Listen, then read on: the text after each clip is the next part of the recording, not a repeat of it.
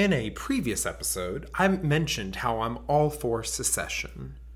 I don't think this country can stay unified when its two parts live in two different worlds. In this episode, I'm heading in another direction on a personal, individual level. How do you make friends in a world that lives in extremes and absolutes?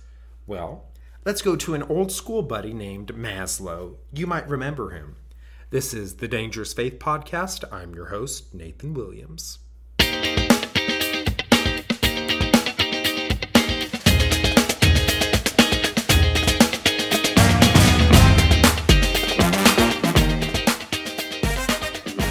Maslow's hierarchy of needs is something many of us learned in school. It's all about the individual and what it looks to looks like to live a good life. What do we need? What motivates us. And it looks like a pyramid with five layers. So let's let's dive in a little bit and then i'll show you how i kind of retooled it or repurposed it uh, for my own uh, what i'm going to be talking about today. At the bottom you have your physical needs your physiological needs. You need food water breathing and kind of like homeostasis. You need something, you know, just consistency, right? You need those things on the very bottom level just to survive. You need oxygen, you need all that stuff. And so, uh, you know, you might want to include a sexual reproduction on this level for the uh, continuation of the human species, right? That's the bottom of the, the triangle. Next up on the pyramid of needs, you have security and safety. You want financial security, uh, health and wellness, you want safety, all that stuff. And uh, if you want to know where I'm getting all this, it's uh, from an article on uh, the Verywell Mind, and so it's under one of their psychology sections. But anyways, that's that's the source for where, what I'm reading. So uh, on the second level, you have security and you have safety. And you want to make sure it's not quite as important as food and water, but it's definitely up there. Like we all need those things to live a good, healthy life. So uh, that's number two. Then number three, you kind of get into higher order needs. Uh, you have social needs. You need friendships and romance and family and social groups.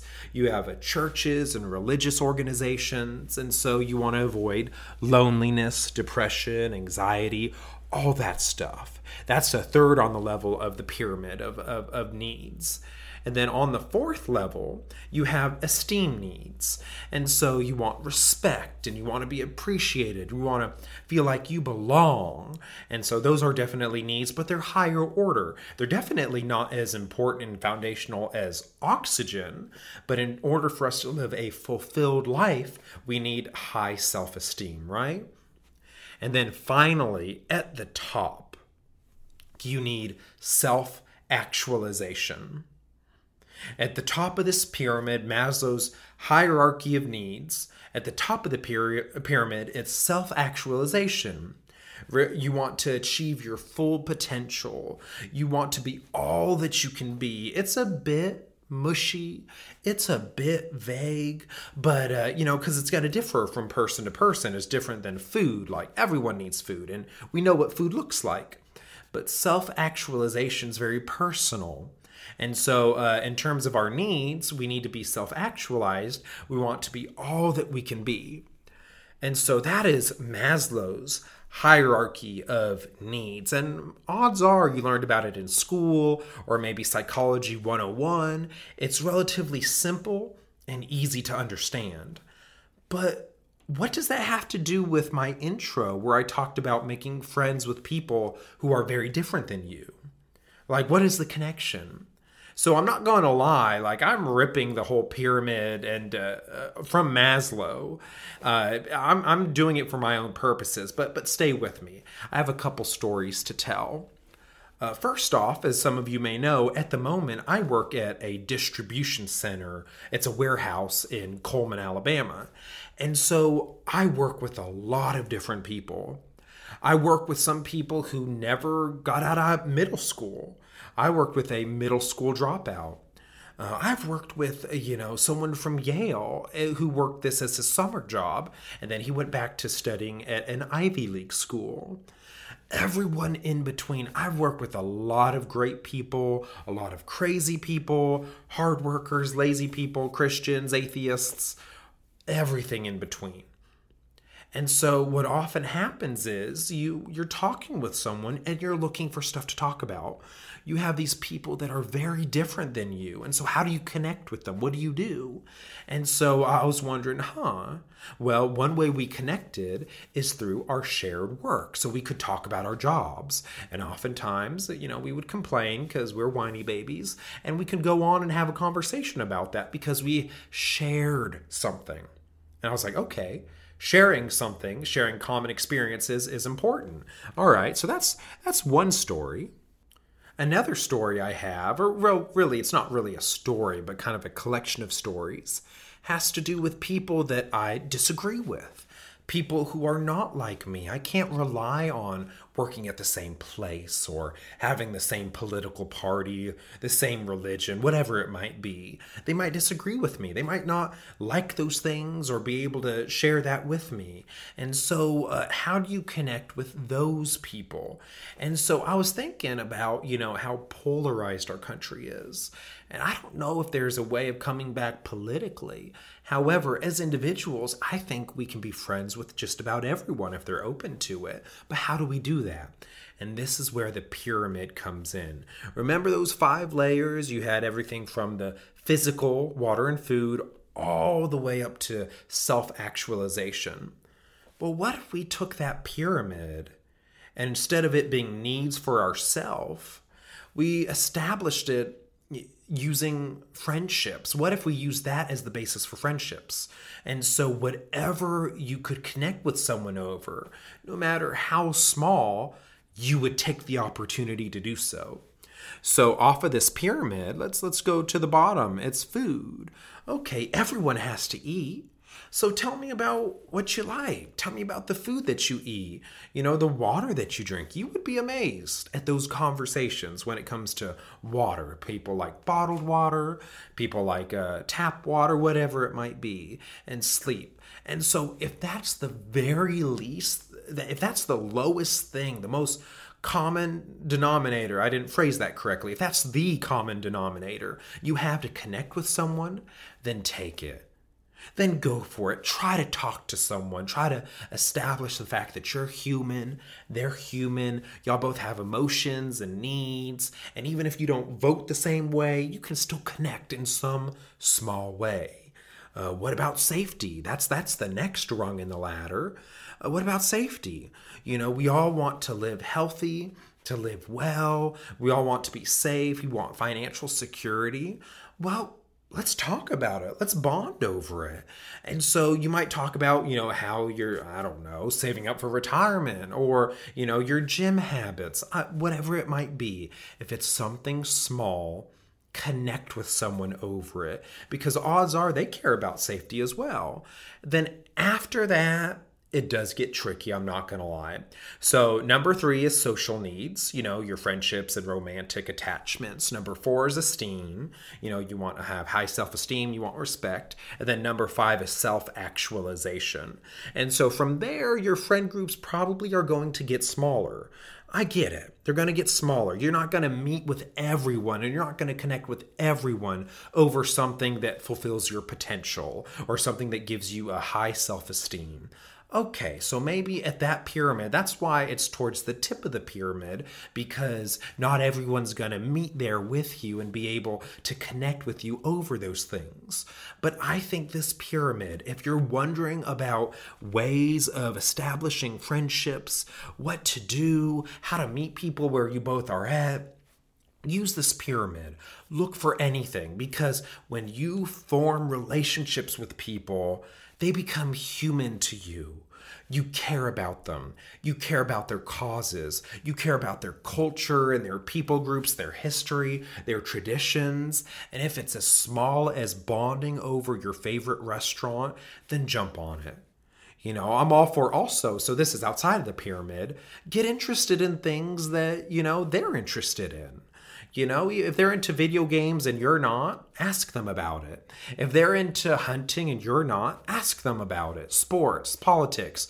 You have to be tra- uh, you have to be careful with politics because that can quickly go sideways.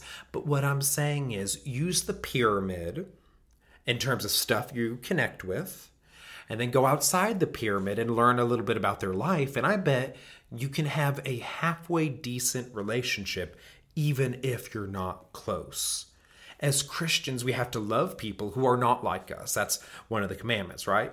To love others, love God and love others. We can't spend all our days in our holy huddles with people who don't rock our boats. We have to get out into the world to share the gospel and stand for Christian convictions. We want to be winsome and persuasive too, so we want to be uh, graceful as we do so. It helps our cause to make friends with as many people as we can. This could be a way of helping us do that. So I took Maslow's hierarchy of needs, I turned it into Maslow's hierarchy of friendships, and uh, just just an idea. Just go with it. You know, see what happens. But anyways, that was my thought for today. We're going to move on to our devotional. Uh, last time we finished up Ephesians. Uh, we went through the last little section of Ephesians. And so I was like, you know, I think this time we're going to go into Ruth. And I'm just going to go ahead and read the first chapter and then we'll talk about it. Again, nothing fancy, nothing wild, but let's see what happens. This is Ruth chapter 1. In the days when the judges ruled, there was a famine in the land. So a man from Bethlehem in Judah, together with his wife and two sons, went to live for a while in the country of Moab. The man's name was Elimelech. His wife's name was Naomi, and the names of his two sons were Mahlon and Chilion. They were Epaphrathites, I may have butchered that. They were Ephrathites from Bethlehem, Judah, and they went to Moab and lived there. Now Elimelech, Naomi's husband, died, and she was left with her two sons. They married Moabite women, one named Orpah and the other Ruth. After they had lived there about ten years, both Mahlon and Chilion also died, and Naomi was left without her two sons and her husband. When Naomi heard in Moab that the Lord had come to the aid of his people by providing food for them, she and her daughters in law prepared to return home from there. With her two daughters in law, she left the place where she had been living and set out on the road that would take them back to the land of Judah. Then Naomi said to her two daughters in law, Go back, each of you, to your mother's home. May the Lord show you kindness, as you have shown kindness to your dead husbands and to me. May the Lord grant that each of you will find rest in the home of another husband. Then she kissed them goodbye, and they wept aloud and said to her, We will go back with you to your people.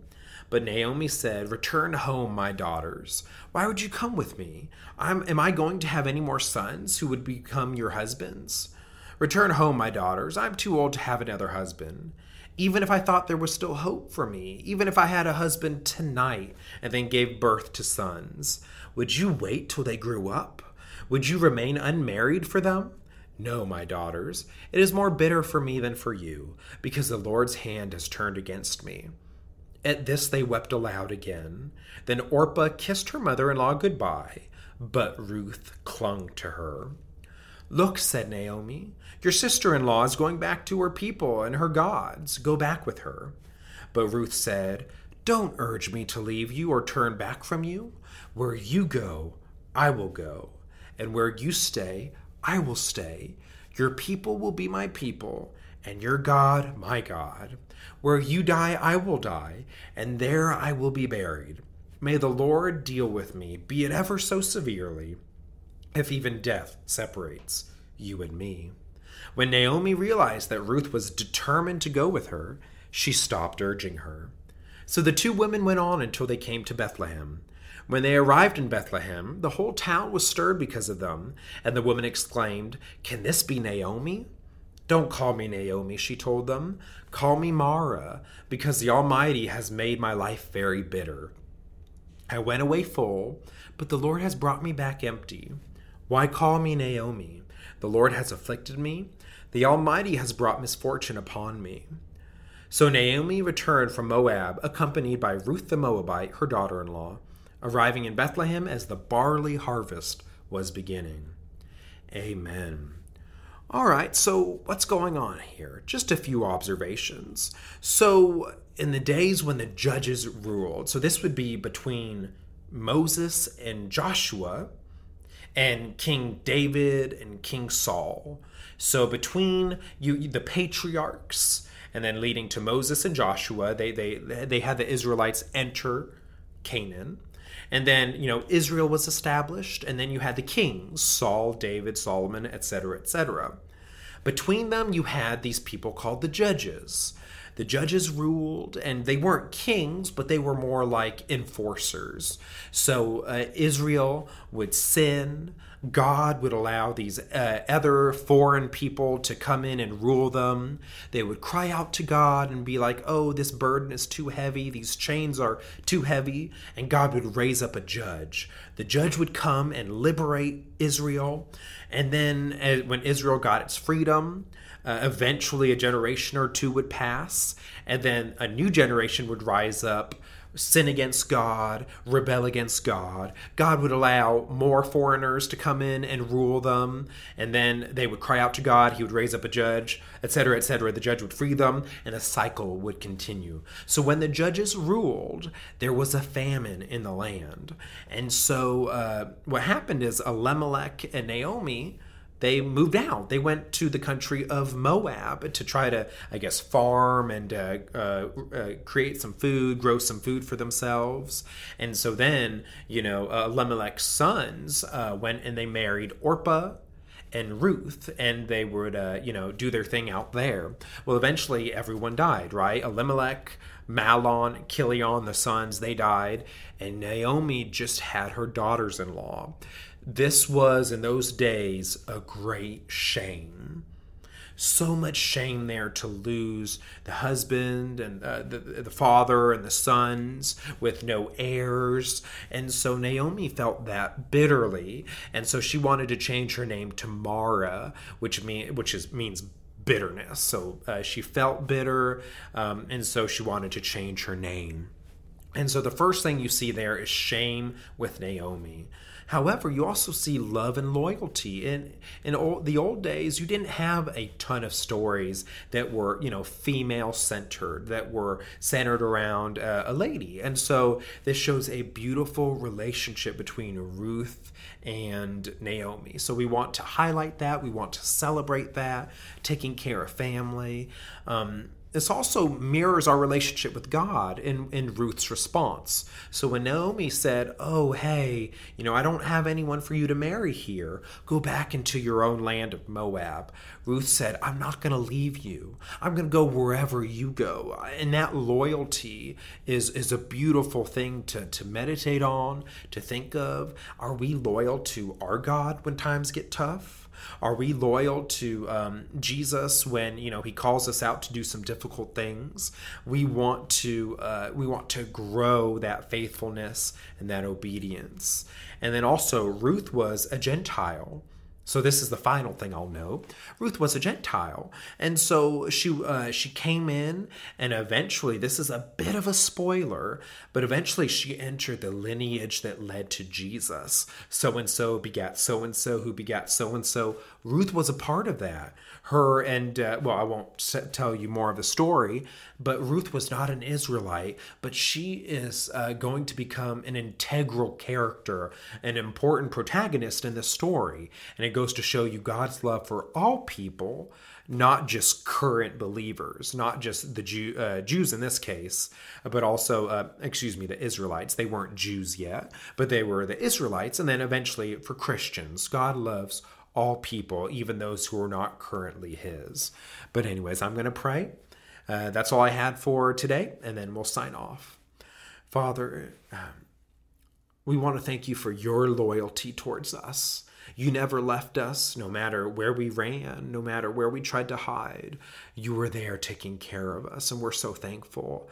I want to uh, you to bless those who are listening to this episode, Lord. Be with uh, be with them, bless them, keep them, protect them, guide them. Lord, help us to grow closer to you. In Jesus' name, amen. Well, friends, that's all for today. I guess I'll sign off, all right? In case I don't see you, good afternoon, good evening, and good night.